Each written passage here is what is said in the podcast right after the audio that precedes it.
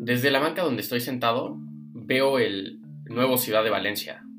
No es nuevo, es un estadio que está siendo reformado, es la casa de Levante Unión Deportiva, y que está viviendo la primera de sus dos fases de remodelación.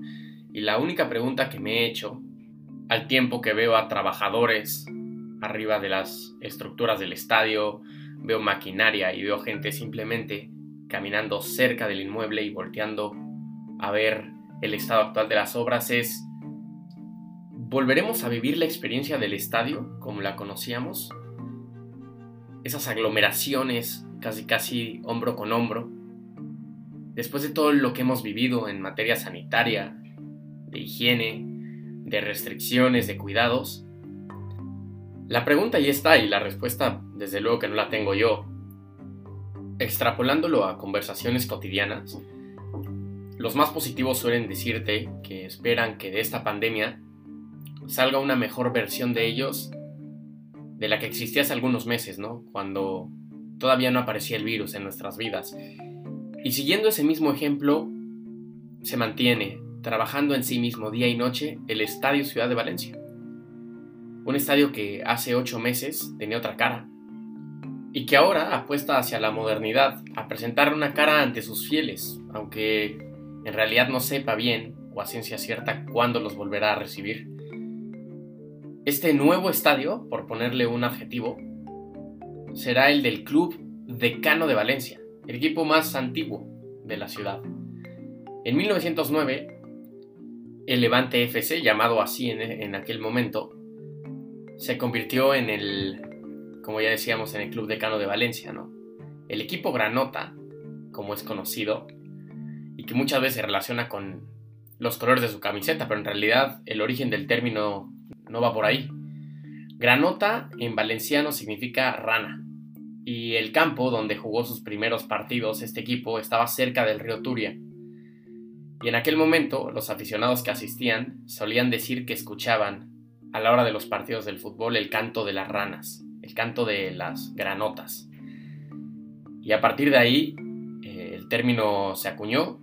El símbolo de las ranas emergió como parte del patrimonio cultural de este club, que ha viajado entre primera, segunda división B, y que dentro de esa odisea en 1981, cuando estaban en segunda división, en posiciones por el ascenso, dieron un golpe en la mesa, trastocaron el fútbol mundial y se pusieron en la lupa, porque lograron el fichaje del mítico jugador holandés Johan Cruyff, ya en el cierre de su carrera, en una historia que aquí se cataloga entre la ilusión y la insensatez.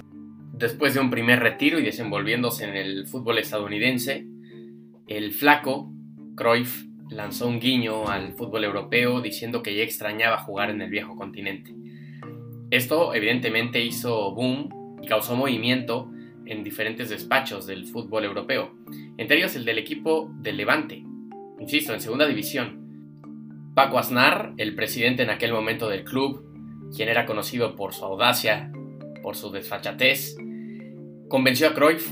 ¿Cómo? Bueno, pactaron un contrato de 4 meses, en aquel momento por 30 millones de pesetas, le prometió a Cruyff más de la mitad de las taquillas de los partidos donde él se desempeñaran, le colocó un chalet en una de las zonas más prestigiosas de Valencia y así logró traerse al holandés. No pudo debutar incluso en el primer mes después de su fichaje, esto porque la Federación Española de Fútbol no lo reconocía como un fichaje oficial de Levante, ya que el club en ese momento tenía deudas con sus jugadores activos. Entonces no fue hasta que se cubrieron esas deudas cuando pudo debutar Johan Cruyff. Insisto, en un camino en el cual acumuló 2 goles en 10 partidos, donde al paso de los meses, cuando él llegó, el Levante era segundo en la clasificación y terminó 9º, pero nunca se borrará del orgullo granota el hecho de decir que Johan Cruyff jugó en sus parcelas, alegró a los suyos y mínimo por un instante provocó una revolución ilusionante en un equipo de segunda división. Ahora, nos abrirán, y agradezco al club, las puertas del nuevo Ciudad de Valencia. Platicaremos con Luis Cervera, el director de proyectos y operaciones de Levante Unión Deportiva, siendo así el máximo encargado de este proyecto. Un proyecto que apunta hacia el futuro, en donde se revisa el pasado para entender la idiosincrasia de un club alejado de las luces, pero que se ha convertido, en la última década, en un infaltable de la Primera División Española.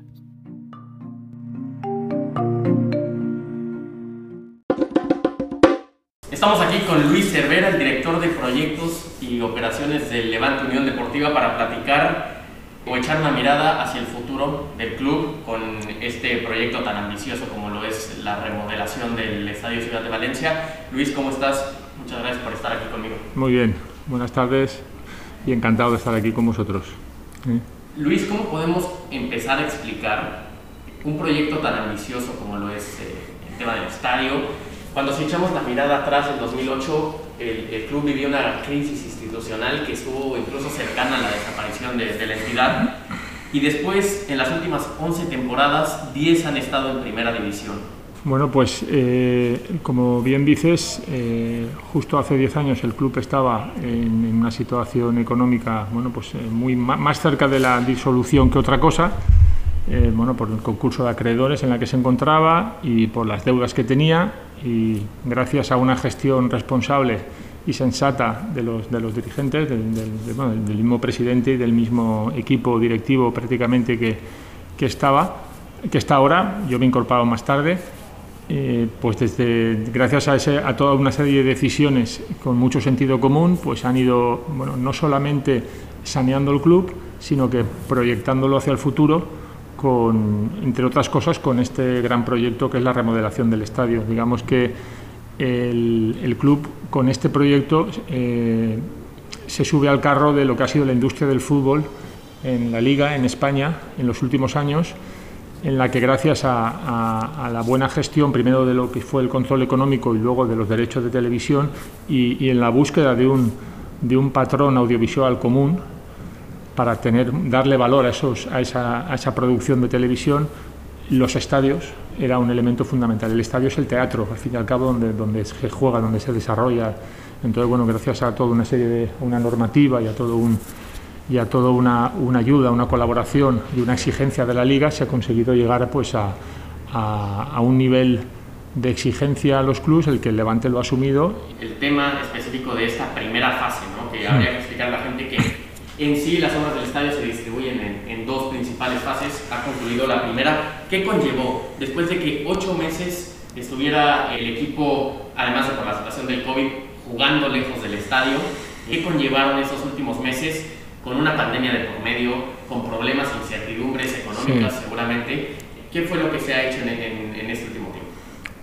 Bien, bueno, por lo que decías al principio de la pregunta, nosotros estamos en la fase 1. La fase 1 es la primera fase del plan director de infraestructuras de lo que es el estadio. Toda la remodelación se llevó a cabo, una vez se hizo el diagnóstico de cómo estaba el estadio y cómo lo queríamos transformar en un estadio de referencia, en la gestión y en la experiencia del espectador. Al final, bueno, nos llegamos a la conclusión de que había que hacer 2 fases. Una primera fase, que es la que estamos haciendo ahora, que básicamente es estructura, iluminación, megafonía, videomarcador y la instalación de la cámara aérea. Y luego una segunda fase, que ya es una reorganización de todos los espacios interiores del estadio, que nos permitirá también ganar un poquito más de aforo y, sobre todo, más calidad en algunas zonas VIP.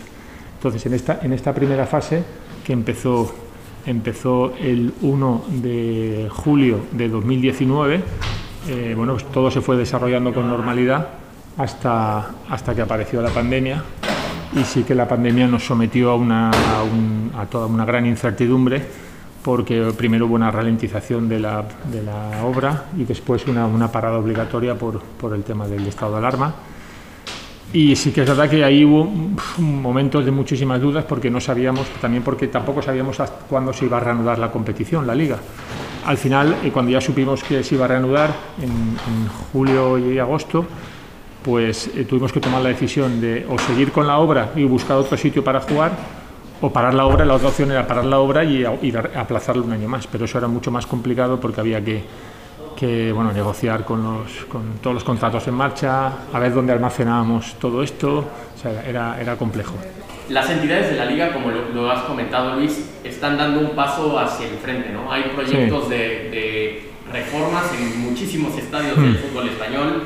Mendizorroza tendrá una nueva cara, el Sadar también está dándole la vuelta, se están haciendo obras en Sánchez Pizjuán, en el estadio del Betis. Es decir, algo se está haciendo bien en la Liga para que los equipos estén dando este paso hacia adelante. Ahora te haría dos preguntas. ¿A qué se debe este fenómeno? Y la segunda, ¿qué diferencial tendría o tendrá el nuevo Ciudad de Valencia con respecto a otros estadios de la categoría de la primera división? A ver, la primera pregunta que me has hecho, sí que es verdad que la Liga en su estrategia de desarrollo y sobre todo de crear un patrón audiovisual común, de darle valor a todo al producto de las retransmisiones y de lo que es la organización del partido, el estadio juega un papel fundamental, ¿sabes? Y ahí ha fomentado que todos los clubs lleven a cabo pues, planes integrales de reforma o incluso estadios nuevos, o sea, que todos los clubes bueno, pues, modernicen sus estadios. Y ahí el Levante pues, ha cogido el testigo y lo está haciendo. ¿Vale? Y luego el nuestro, bueno, pues el nuestro es un estadio particular, es un estadio que es curioso. La única curiosidad es que un estadio que por un lado era muy antiguo, del año 68, pero que tenía una planta muy buena. El arquitecto cuando lo hicieron es una planta baja y de distancias muy buenas, un bol. El cuenco del estadio es muy amplio y abierto, se ve el fútbol bien de todas las localidades, es un solo anillo, con lo cual es una estructura sencilla, y lo que era implementar una nueva cubierta pues era la solución idónea que se vio, ¿sabes? Como ese tipo de una cubierta ligera de cables para no tener que utilizar además los espacios exteriores que no son nuestros, que son viales públicos. La fase 2 de la que platicábamos, Luis, que conllevará una remodelación interior con nuevos accesos, con nuevos espacios comerciales, incluso una nueva fachada no muy llamativa con iluminación dinámica. ¿Cuándo se tiene pensado arrancar o bueno, continuar la obra que estuvimos aquí afuera del estadio y sigue habiendo movimiento? Sí. A ver, la fase 2, lo que pasa es que necesitamos un periodo más o menos de un año de licencias. Porque la fase 1, aunque es quizás más espectacular, como solo estructura, no hemos generado ninguna superficie nueva habitable, es más sencilla de licencia. La segunda, que sí que hacemos una reorganización de los espacios interiores con nuevas circulaciones, un poquito más de aforo, ahí necesitamos un periodo más amplio de licencia. Y también bueno, pues estamos con el ayuntamiento tratando el tema, para acabar de concretar cuáles son las posibilidades que tenemos en la reforma. Posibilidades urbanísticas y posibilidades, detalles de que nos van a permitir confirmar cuál es el proyecto de ejecución. ¿Sabes? El crecimiento institucional del club se extiende, además en cuanto a infraestructura, además del estadio, con la idea o la creación de una nueva ciudad deportiva en Nazaret. Sí. Se estima que finalice casi a la par el proyecto final del estadio. Tú sabes que en todos los clubes el estadio es el teatro del día de la función, ¿no? que es el partido, pero luego el día a día de los clubes donde se vive es en la ciudad deportiva, que es donde estás todos los días, donde la mayoría de clubes ya están llevándose además las oficinas a los estadios, las oficinas a las ciudades deportivas. Entonces nosotros el concepto, o sea, nosotros tenemos una ciudad deportiva en Buñol que no está mal, es muy antigua, pero que sobre todo nos lleva a una distancia de 40 kilómetros que era complicado, no tanto para el primer equipo, sino para la escuela, los padres, tal, o sea, entonces hemos conseguido la posibilidad de hacerlo aquí en Valencia, una zona, y en ese aspecto pues para el club es un proyecto, igual que es el proyecto del estadio, es el proyecto de la ciudad deportiva de importancia. ¿Sabes? Mismo foco de importancia que también han dado en distintas áreas deportivas, ya para cerrar la entrevista. Me refiero, por ejemplo, a la fortaleza, ¿no? o a lo que representa a día de hoy su equipo de fútbol femenino. Tienen presencia también en fútbol. Sí. Es decir, el Levante ha decidido por apostar y por poner la lupa donde quizás hace algunos años otros equipos no lo hacían, ¿no? Bueno, el Levante siempre en ese aspecto ha tenido muy claro su estrategia del fútbol femenino, pero no solo de ahora. Lleva, bueno, claro, no sé si son 20, 25 años, fue uno de los pioneros del fútbol femenino, además, en España. Y sí, sí, en ese aspecto ha sido vamos, un pilar básico el fútbol femenino, ¿eh? Igual que ahora es el fútbol sala también, igual que son las secciones, el resto de secciones y la escuela, la cantera, ¿eh? Este repaso nos remite, ¿no?, al lema: un pasado para honrar y un futuro por conquistar. Muchísimas gracias, Luis Cervera, por tu tiempo, por la entrevista, por tus atenciones y por abrirnos las puertas del club. Pues nada, encantado de atenderos y un saludo a todos y también a Jorge Coy, ¿eh? Saludo también de uno hacia Jorge Coy. Yo soy Juanjo Rueda y les agradezco por acompañarnos en una edición más de Balón al Hombro. Hasta la próxima.